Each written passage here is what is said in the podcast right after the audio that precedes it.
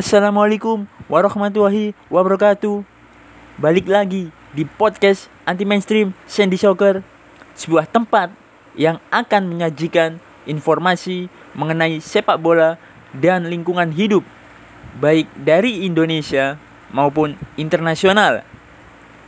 Untuk bisa mendengarkan podcast ini, kalian bisa mencarinya di kolom pencarian platform podcast favorit kalian. Terima kasih juga kami haturkan untuk 42 negara dan 6.600 pendengar yang sudah mendengarkan podcast ini dari episode perdana hingga awal 2022 ini. Kali ini saya Surya Mahardika kembali akan melakukan kolaborasi dengan Nomo Monterey dan kita akan membahas mengenai sejarah dari sebuah unsur penting yang ada di sepak bola yakni aturan 3 poin yang berlaku di olahraga paling tenar di dunia. Tapi sebelum memulai materi kali ini, izinkan saya mewakili tim kreatif yang bertugas mengucapkan turut prihatin dan berduka atas gempa yang terjadi di Banten pada tanggal 14 Januari 2022. Semoga momen ini menjadi pengingat bahwa kita harus menjaga alam karena kita jaga alam, alam jaga kita. Tanpa berlama-lama lagi, langsung saja inilah catatan sejarah penggunaan 3 poin di sepak bola. Oke, yang pertama kita akan membahas sejarah 3 poin untuk nilai sebuah kemenangan dalam pertandingan sepak bola. Sistem ini awalnya diusulkan untuk Liga Sepak Bola Inggris, kemudian dikenal sebagai Liga Sepak Bola oleh Jimmy Hill. Ini diperkenalkan di Inggris pada tahun 1981, tetapi tidak banyak digunakan di tempat lain sampai digunakan di putaran final Piala Dunia 1994. Pada tahun 1995, FIFA secara resmi mengadopsi sistem dan kemudian menjadi standar di turnamen internasional serta sebagian besar liga sepak bola nasional. Alasannya tiga poin untuk kemenangan karena lebih banyak permainan menyerang daripada dua poin untuk kemenangan. Karena kedua tim itu akan bersaing secara kompetitif dan juga akan lebih puas ketika mereka mendapatkan tiga poin. Alasan yang lainnya atau alasan kedua adalah bahwa hal itu dapat mencegah mencegah kolusi di antara tim yang hanya membutuhkan hasil imbang untuk maju dalam turnamen atau menghindari degradasi. Sebenarnya, orang yang membawa usulan tiga poin agar digunakan dalam sebuah pertandingan sepak bola adalah Jimmy Hill. Tetapi ada dua versi yang menceritakan bagaimana awal mula dari diterapkannya tiga poin itu. Versi pertama adalah berawal dari Liga Amatir. Sistem tiga poin digunakan untuk pertama kalinya oleh Isthmian League, sebuah kompetisi amatir di Inggris yang telah ada sejak 1905 dan masih terus berlangsung hingga kini. Semuanya berawal ketika pada pertengahan Juli 1973 mereka menjalin kerjasama dengan perusahaan rokok Rodmans, sebuah kerjasama yang menjadi tonggak sejarah dalam industri sepak bola Inggris karena merupakan kali pertama sebuah kompetisi di negara tersebut mendapat sponsorship. Isthmian League bisa saja memicu sebuah revolusi sepak bola berkat kerjasamanya dengan Rodmans, perusahaan rokok yang setuju untuk mensponsori mereka dengan nilai mencapai 50.000 pound sterling selama tiga musim ke depan. Tulis surat kabar Hertz and Isaac Observer di tanggal 27 Juli 1973. Peluang pemasaran jelas menjadi faktor utama dari kesediaan Rodmans untuk mensponsori liga tersebut. Namun, selain itu, mereka juga tertarik pada konsep sepak bola yang ditawarkan Isthmian League dalam proposalnya. Saat masih dalam tahap negosiasi, Isthmian League meyakinkan Rodmans bahwa mereka bisa menghadirkan permainan sepak bola yang berorientasi menyerang dengan iklim yang tetap sportif. Skema tersebut diharapkan bisa memikat lebih banyak penonton dat untuk datang ke stadion dan pada akhirnya akan berujung pada penambahan pemasukan. Cara yang mereka ajukan adalah dengan memberikan bonus uang tambahan bagi tim yang bisa mencetak gol paling banyak, memenangkan pertandingan tandang paling banyak, dan memiliki jumlah kartu merah maupun kartu kuning paling sedikit. Namun, ide yang paling penting dari itu semua adalah sistem 3 poin untuk kemenangan. Jimmy Hill merupakan otak di balik semua inovasi ini. Sebagai catatan sederhana, ia merupakan tokoh yang dikenal revolusioner dan visioner di dunia sepak bola Inggris ketika itu. Salah satu contohnya, Hill merupakan aktor utama di balik penghapusan aturan gaji maksimum sebesar 20 pound sterling bagi pesepak bola Inggris pada 1961. Di awal 70-an, saya dihubungi oleh Duok Insol, perwakilan Ismian League yang meminta rekomendasi cara mendorong meminta rekomendasi cara untuk mendorong permainan sepak bola menyerang, sportsmanship, meningkatkan kehadiran penonton dan juga memperbaiki kualitas wasit. Ini merupakan kesempatan berharga untuk menguji beberapa teori yang telah saya kembangkan dan hanya bisa terbukti hasilnya jika dipraktekkan. Yang pertama adalah konsep 3 poin untuk kemenangan dan satu untuk seri. Gagasannya adalah untuk menghilangkan mentalitas bertahan bahwa ketika tim telah unggul dengan satu atau dua gol, ungkap Hill dalam autobiografinya The Jimmy Hill Story. Usulan tersebut pun diterima yang terbukti dari kerjasama tadi. Ismian League pun tercatat sebagai pelopor sistem 3 poin ketika mereka secara resmi menggunakannya sejak musim 1973-1974.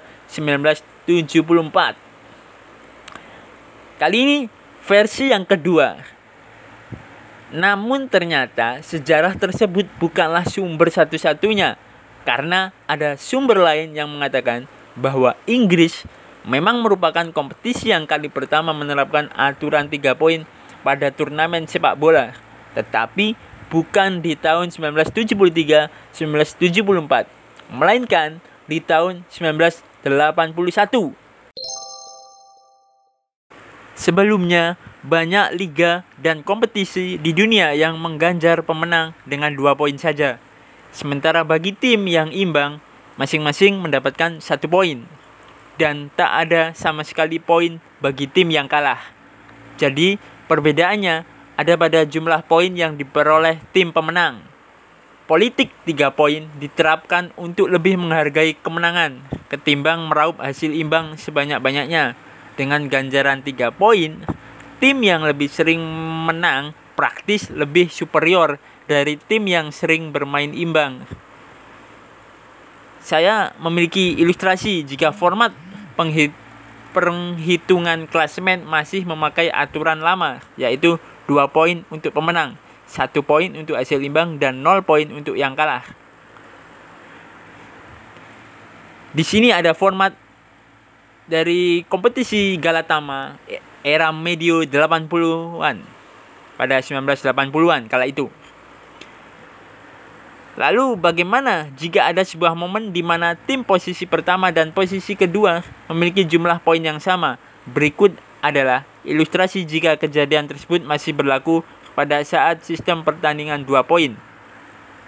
Semisal, ada pertandingan pertama di klub A, yakni sebut saja Niak Mitra, yakni main 10 kali, meraih 5 kemenangan, 3 hasil imbang, 2 kali kalah, total poinnya adalah 13.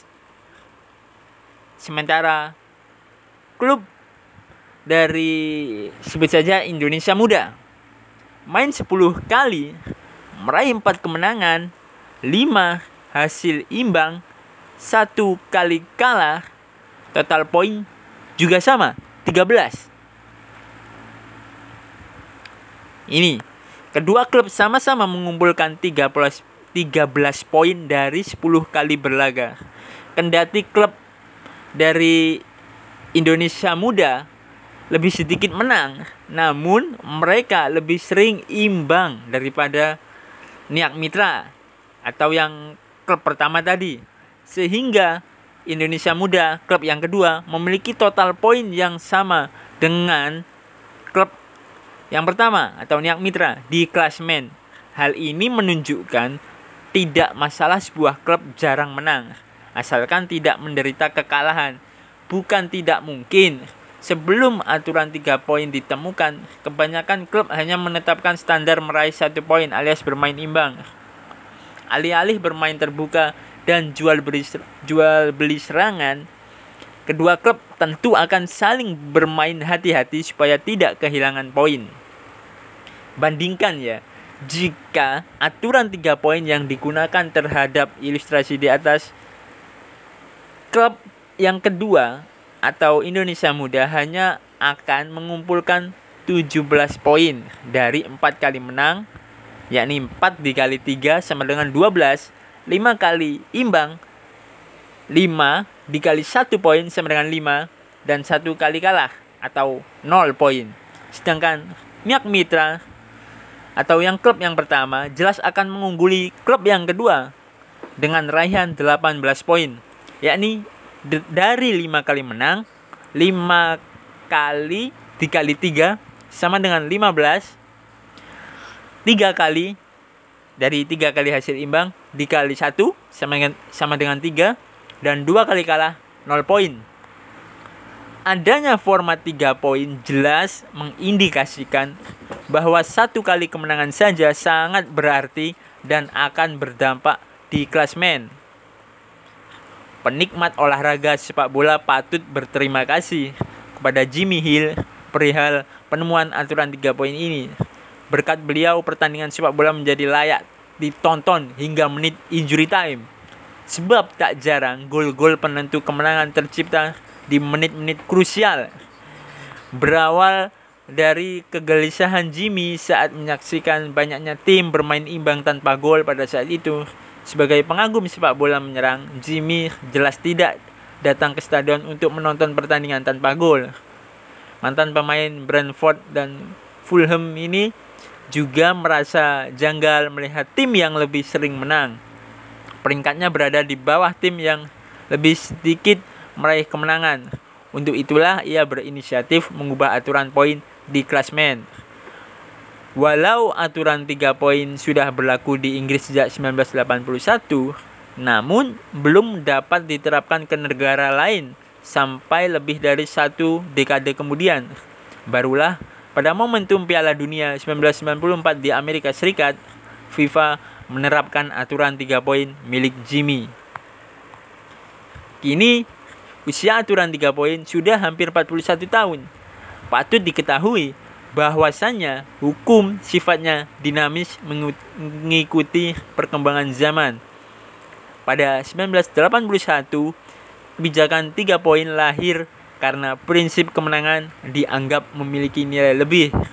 Dengan begitu, tim-tim akan tampil lebih menyerang untuk mencetak lebih banyak gol demi meraih kemenangan yang dianggap luhur itu. Liga Inggris 2016-2017 menjadi contoh betapa krusial dan pentingnya aturan 3 poin untuk sebuah kemenangan di sepak bola. Spurs mengoleksi jumlah hasil imbang lebih banyak daripada Chelsea. Akan tetapi, The Blues lebih sering menang dari The Lilywhites. Musim itu, pasukan Antonio Conte hanya tiga kali saja bermain imbang. Sementara anak-anak asuh Pochettino lebih sering imbang, yakni sebanyak 8 kali.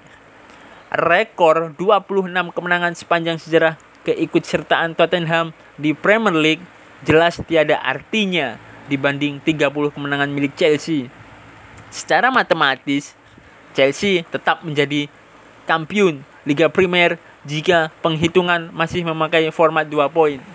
Namun, Eden Hazard dan kolega tak akan mengunci gelar juara di pekan ke-37 karena raihan poin mereka masih dapat disalip oleh Spurs yang duduk di peringkat kedua klasmen. Chelsea tak akan unggul 7 poin pada klasemen akhir melainkan hanya terpaut 3 poin saja jika penghitungan masih menggunakan 2 poin.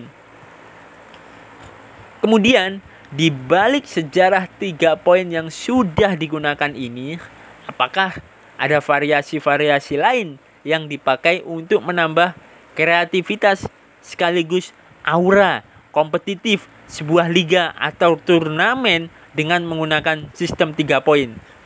Ini adalah tugas dari Nomo Monterrey untuk menjelaskan bagaimana variasi dari sebuah aturan yang simple ini. Sekaligus negara mana sajakah yang menggunakan sistem 3 poin untuk sebuah kemenangan. Tanpa berlama-lama, langsung saja kita menuju segmen kedua yang kali ini akan diisi oleh Nomo Monterrey. Silakan Nomo Monterrey.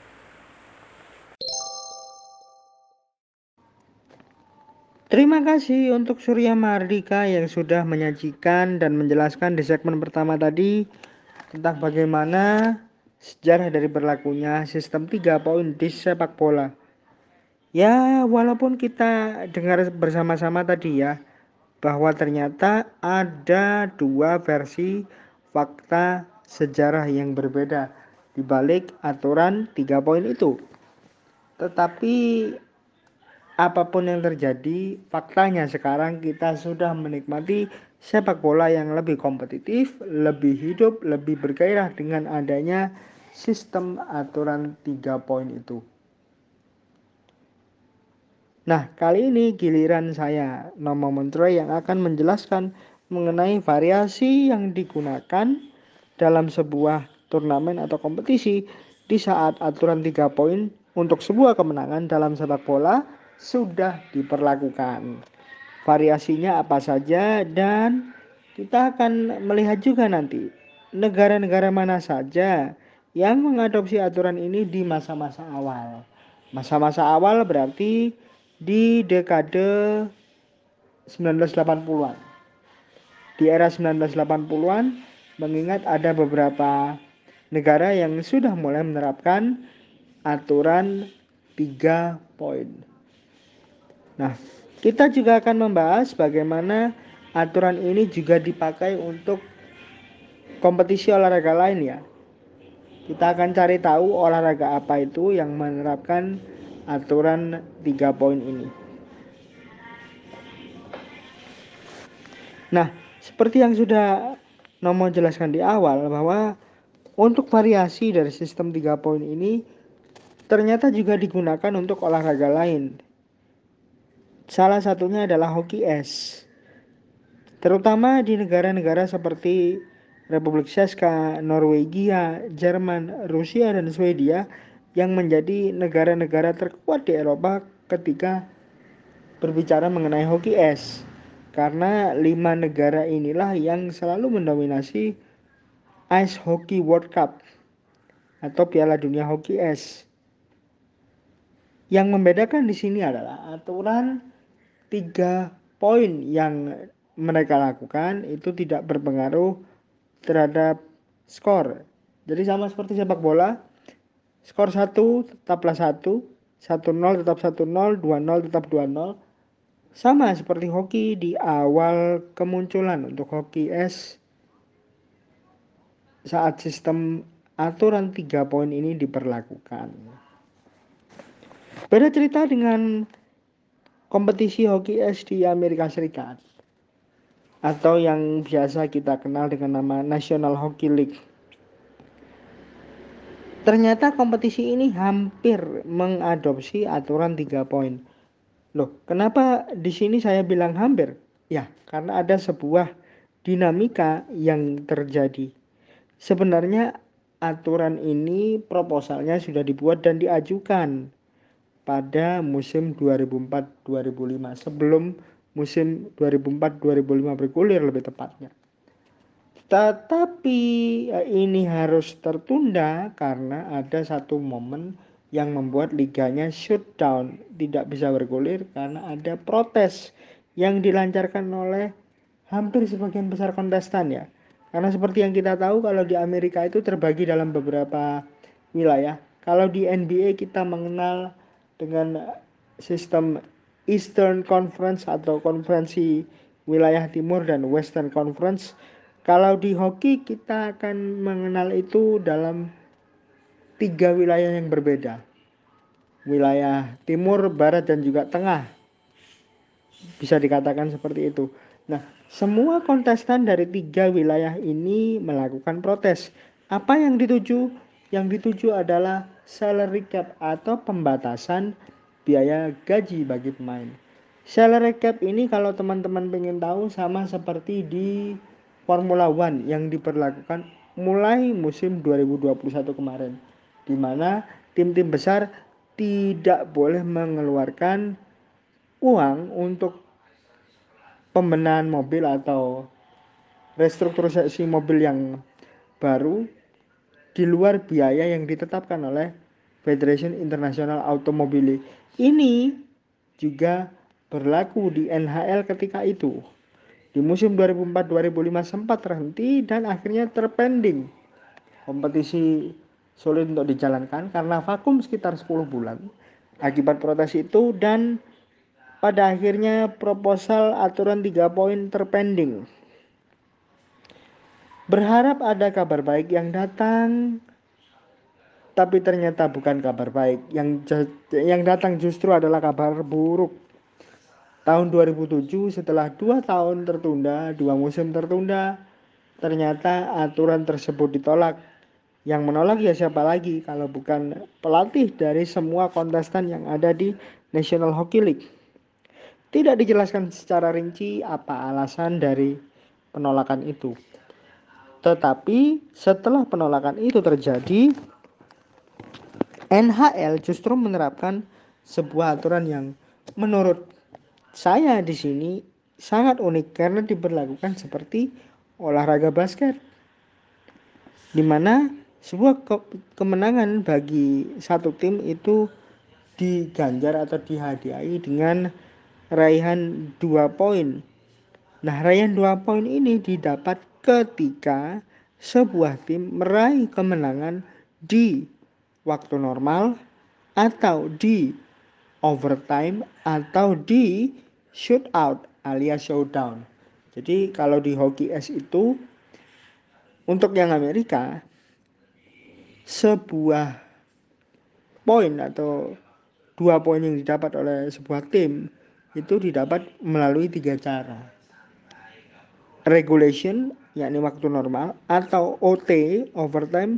Kalau overtime masih hasil seri, maka pemenangnya ditentukan lewat shootout atau mereka biasa menyebut sebagai showdown. Bagaimana jika kalah? Kalah di waktu apa pun, mau itu overtime, mau itu shootout, mau itu waktu normal, semuanya bernilai nol. Nah, aturan yang berbeda justru diterapkan oleh International Hockey Federation, federasi tertinggi dari olahraga hoki.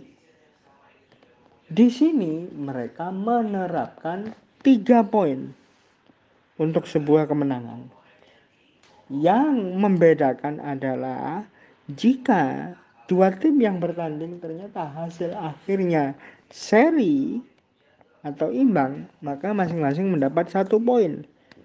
Namun karena di hoki, di pertandingan hoki, tidak berlaku hasil imbang, maka pertandingan diteruskan ke dalam shootout atau showdown.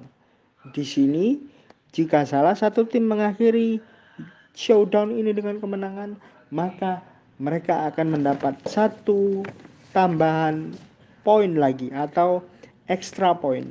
Jadi totalnya dua poin didapatkan oleh sebuah tim jika memenangkan pertandingan hoki. Baik itu lapangan maupun hoki es. Dua poin dari mana? Satu dari hasil imbang dan satu dari showdown. Nah, beralih ke sepak bola, di sepak bola ternyata dampaknya positif ketika aturan tiga poin ini dihadirkan pertama kali oleh Jimmy Hill ya faktanya terjadi di Turki. Di mana dengan hadirnya sistem ini, pertandingan jauh lebih hidup, jauh lebih menarik untuk ditonton karena pola permainan yang lebih menyerang dan itu merupakan sebuah respon yang very very positif, sangat-sangat positif. Bahkan ada sebuah fakta yang teman-teman pendengar juga harus tahu bahwa jumlah rata-rata gol pada sebuah pertandingan di Liga Turki jauh lebih banyak pada saat aturan tiga poin ini diberlakukan. Tapi yang namanya dinamika selalu ada. Akan selalu ada kritik yang keluar dari beberapa pengamat. Salah satunya mengenai aturan tiga poin ini. Di mana ketika sebuah klub atau tim unggul dengan selisih satu gol, maka ada indikasi untuk bermain lebih bertahan dan ini disarankan oleh para pelatih. Nah, ini yang unik. Komentar-komentar seperti ini justru keluar dari mulut seorang pundit di TV. Jadi Turkish Football Commentary menyampaikan pendapat seperti itu. Itu wajar karena memang sebuah dinamika yang terjadi dari sebuah aturan baru. Nah, nanti kita akan lihat juga negara-negara mana saja yang menerapkan aturan tiga poin ini. Tapi simpan itu untuk nanti karena kita akan bahas variasinya dulu.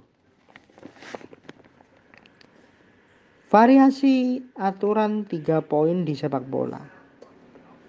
Variasi aturan tiga poin ya memang akan selalu ada karena aturan sendi aturan ini sendiri baru berlaku di tahun 1981 menurut sebuah fakta ya. Versi kedua tadi di segmen pertama menjelaskan bahwa ini berlaku sejak tahun 1981 walaupun di versi pertama diterapkan musim 1974.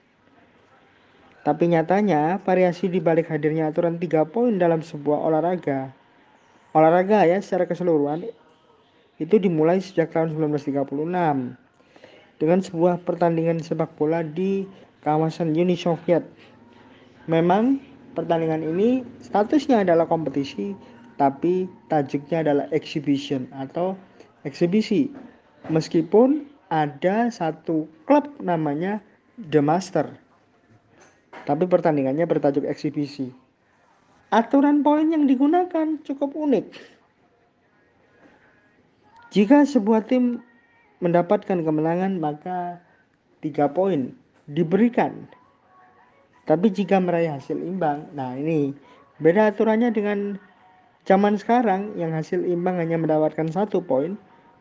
Dulu di tahun 1936 hasil imbang dihargai dua poin. Yang kalah dapat satu poin, tapi untuk klub yang tidak bisa bertanding atau tidak bisa tampil karena satu dan lain hal, maka nol poin akan berlaku di sana. Unik ya. Jadi nol poin justru didapatkan bukan untuk tim yang kalah, melainkan untuk tim yang tidak bisa hadir ke lapangan. Variasi yang berbeda lagi justru dihadirkan oleh Major League Soccer Amerika Serikat di awal-awal penyelenggaraannya. Seperti yang kita tahu, Major League Soccer dimulai di tahun 1996 dampak dari terpilihnya mereka menjadi tuan rumah Piala Dunia 1994 sepak bola menjadi olahraga terlemah di sana tapi dengan hadirnya Piala Dunia ini bisa meningkatkan level. Nah, ada sebuah fakta 1996 sampai 2000 Major League Soccer Amerika Serikat menerapkan aturan menghadiahkan tiga poin untuk sebuah kemenangan, satu poin untuk kemenangan yang didapatkan lewat adu penalti dan nol poin untuk tim yang kalah. Nol poin untuk tim yang kalah baik dari waktu normal maupun dari adu penalti. Jadi di sini berlaku end of regulation. Dan aturan seperti ini diadopsi oleh International Champions Cup. Kalau teman-teman sering menyaksikan pertandingan yang berlangsung pagi hari di kawasan Amerika atau di Singapura atau di Tiongkok ada namanya International Champions Cup aturan poin seperti inilah yang berlaku tiga poin untuk kemenangan satu untuk kemenangan yang didapatkan lewat adu penalti dan nol untuk tim yang kalah variasi yang sama juga diterapkan di Norwegia serta Campeonato Brasileiro untuk Norwegia di tahun 1987 sedangkan Campeonato Brasileiro itu diterapkan pada tahun 1988. Bagaimana dengan Inggris? Apakah pernah mengadopsi aturan serupa? Jawabannya iya. Karena aturan yang sama juga diterapkan untuk kompetisi seperti EFL Cup atau sekarang dikenal dengan nama Carabao Cup musim 2016-2017 ketika itu dan merembet ke tetangganya ke Skotlandia di Scottish Cup di musim yang sama. Aturan ini diterapkan di fase grup karena di fase grup dua turnamen tersebut tidak ada pertandingan perpanjangan waktu yang dimainkan. Nah, kalau kita bicara variasi tentu ada sebuah keunikan Keunikan yang pertama kita temui di Emirates Cup. Memang di turnamen ini sebuah tim yang menang mendapatkan ganjaran 3 poin. Satu untuk hasil imbang dan nol untuk yang kalah. Normal memang. Tetapi inovasi muncul di sini karena tiga poin itu bisa bertambah tergantung jumlah gol yang dicetak oleh satu tim itu. Bahkan tim yang kalah pun masih dapat poin asalkan bisa cetak gol. Implementasinya bagaimana? Kita ambil contoh ya. Turnamen Emirates Cup tahun 2007. Ketika itu Arsenal meraih gelar juara setelah mengumpulkan 10 poin hasil dua kemenangan. Dari dua kemenangan mereka dapat 10 poin. Loh, kok bisa? Memang kalau kita mendengar premis dari kalimat yang tadi agak aneh karena dua kemenangan nilainya 10 poin. Tapi ayo balik lagi ke aturan Emirates Cup tadi. Bahwa tiga poin untuk sebuah kemenangan, satu untuk hasil imbang dan nol untuk yang kalah, ini masih bisa bertambah kalau sebuah tim bisa mencetak gol lebih. Nah, kita lihat di sini implementasinya. Arsenal meraih dua kemenangan ketika menghadapi PSG dan Inter dalam dua hari berturut-turut dengan posisi Arsenal bisa mencetak empat gol di dua pertandingan itu dua menghadapi PSG dan dua menghadapi Inter kalau di breakdown, kalau dijabarkan, maka Arsenal tentu sudah pasti mendapat 6 poin hasil dari dua kemenangan. 4 poin tambahannya didapat dari tadi ketika mereka bisa mencetak dua gol tambahan masing-masing ke gawang PSG dan Inter. Maka total poin yang didapatkan Arsenal adalah 10 poin dan mereka berhasil keluar sebagai jawara Emirates Cup edisi perdana di tahun 2007. Lalu bagaimana dengan tim yang kalah seperti PSG dan juga Inter? Meski mereka kalah, tapi bisa mendapatkan satu poin berkat satu gol yang mereka cetak ke gawang Arsenal. Jadi kalahnya dengan skor 2-1 masing-masing dari mereka. Tapi yang diuntungkan di sini adalah PSG. Kenapa? Karena di hari berikutnya mereka mendapatkan kemenangan ganda pada saat meraih kemenangan dengan skor 3-0 ketika bertemu Valencia. Artinya di sini PSG jelas mendapatkan poin 3 karena meraih kemenangan dan mendapatkan tambahan 3 poin lagi karena bisa mencetak 3 gol. Artinya ada 6 poin di sana.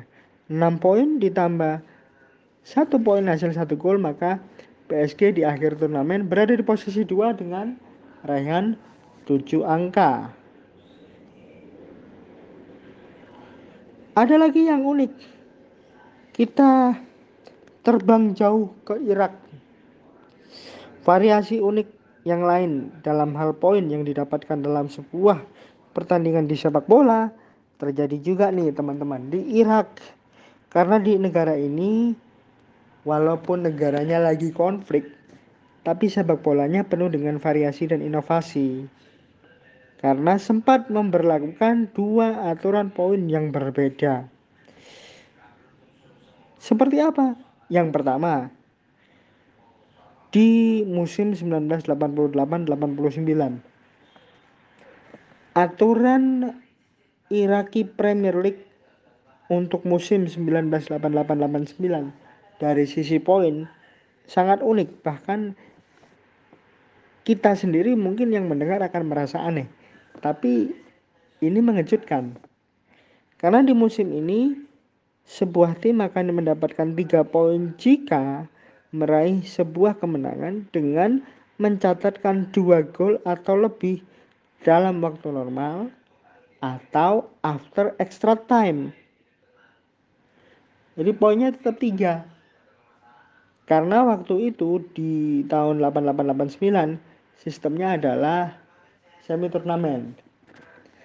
Jadi menghadirkan sekitar 10 sampai 15 klub dari zona yang berbeda dari seluruh Irak.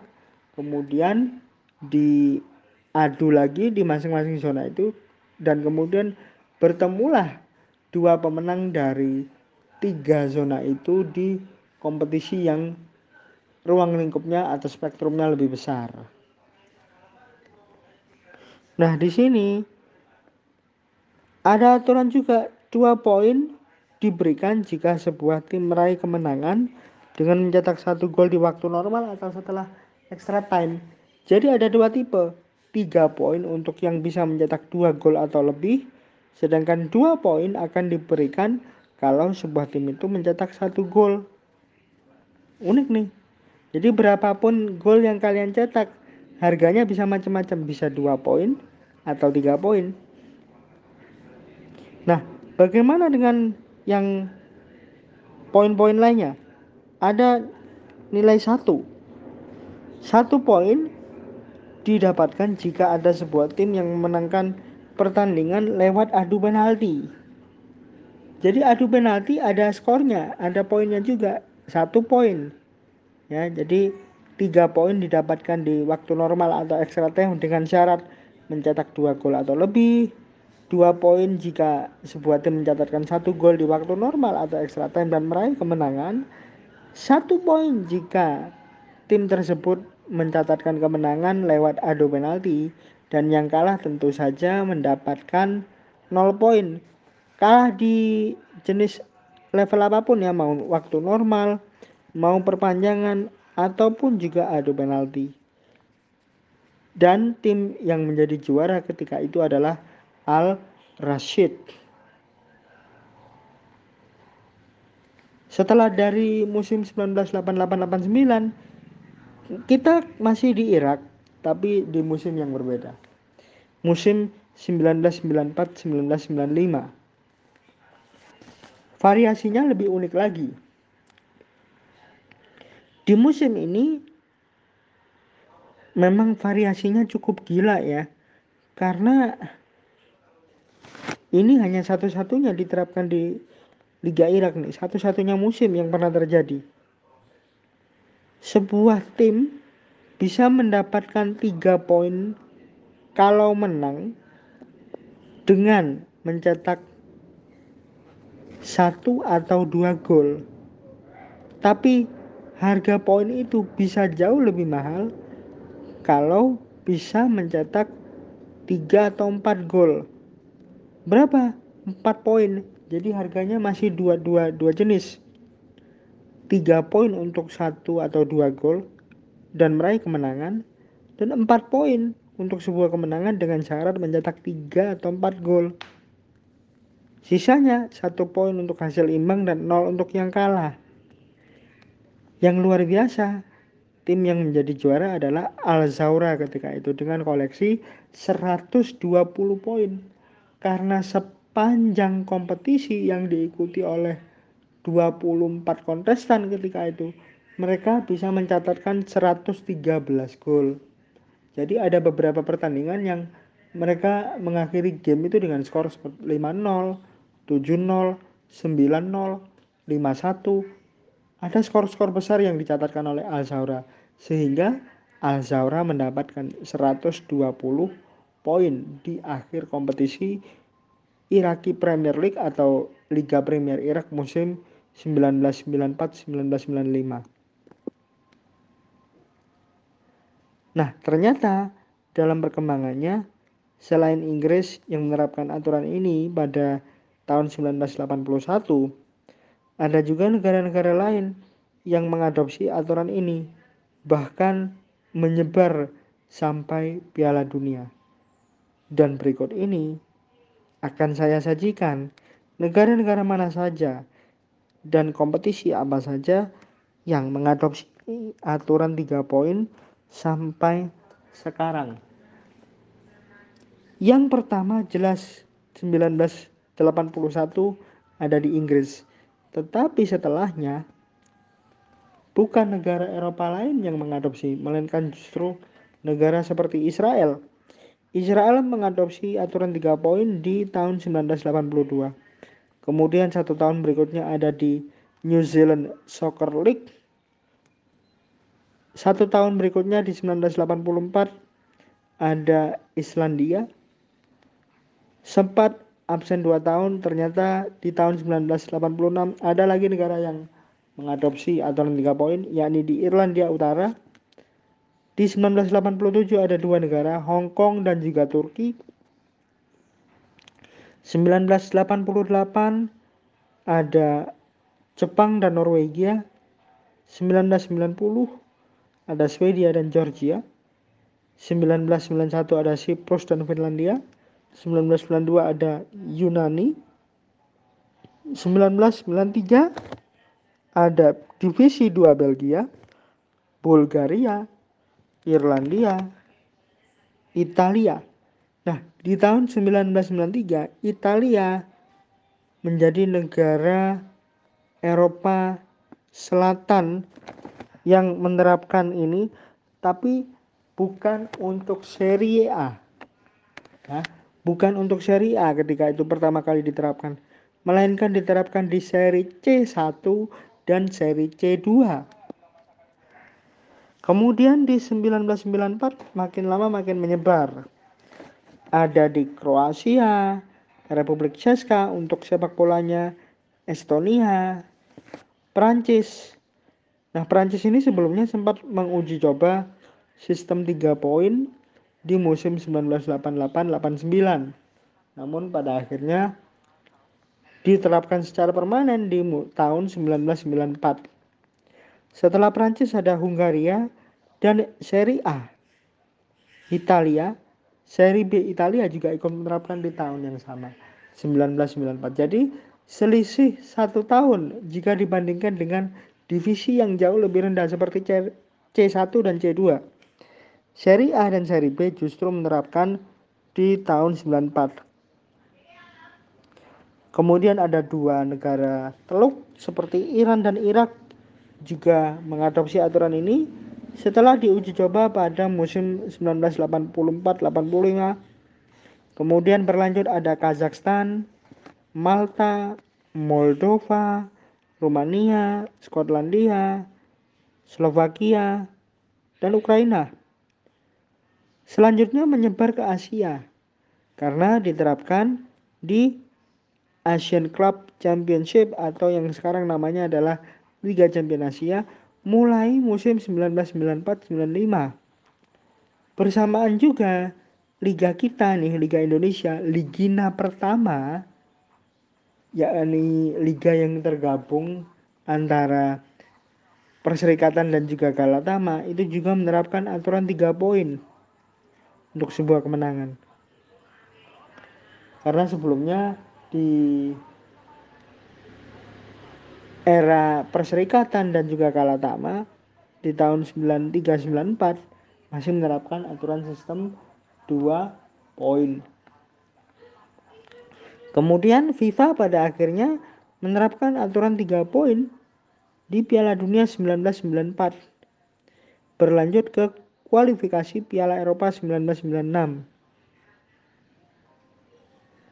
Nah, di tahun berikutnya, di tahun 1995, ada Argentina, Armenia, Austria, Azerbaijan, Belarus, dan juga Divisi 1 Belgia, serta Brazil, Chile, Tiongkok, Kolombia, Denmark, Kepulauan Faru, Liga Jerman untuk semua level baru menerapkan aturan 3 poin di tahun 95.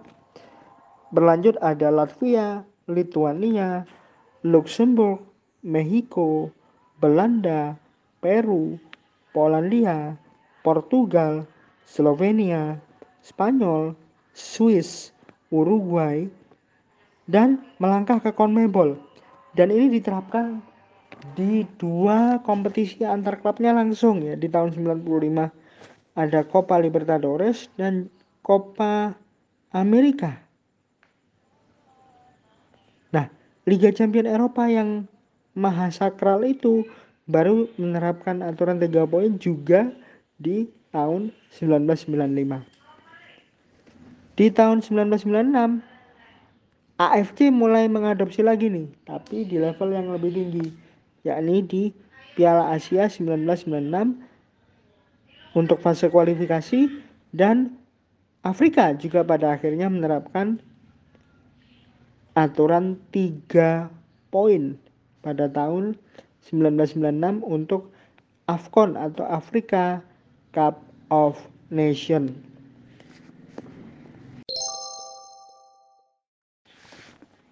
Itulah yang bisa kami sampaikan untuk materi hari ini.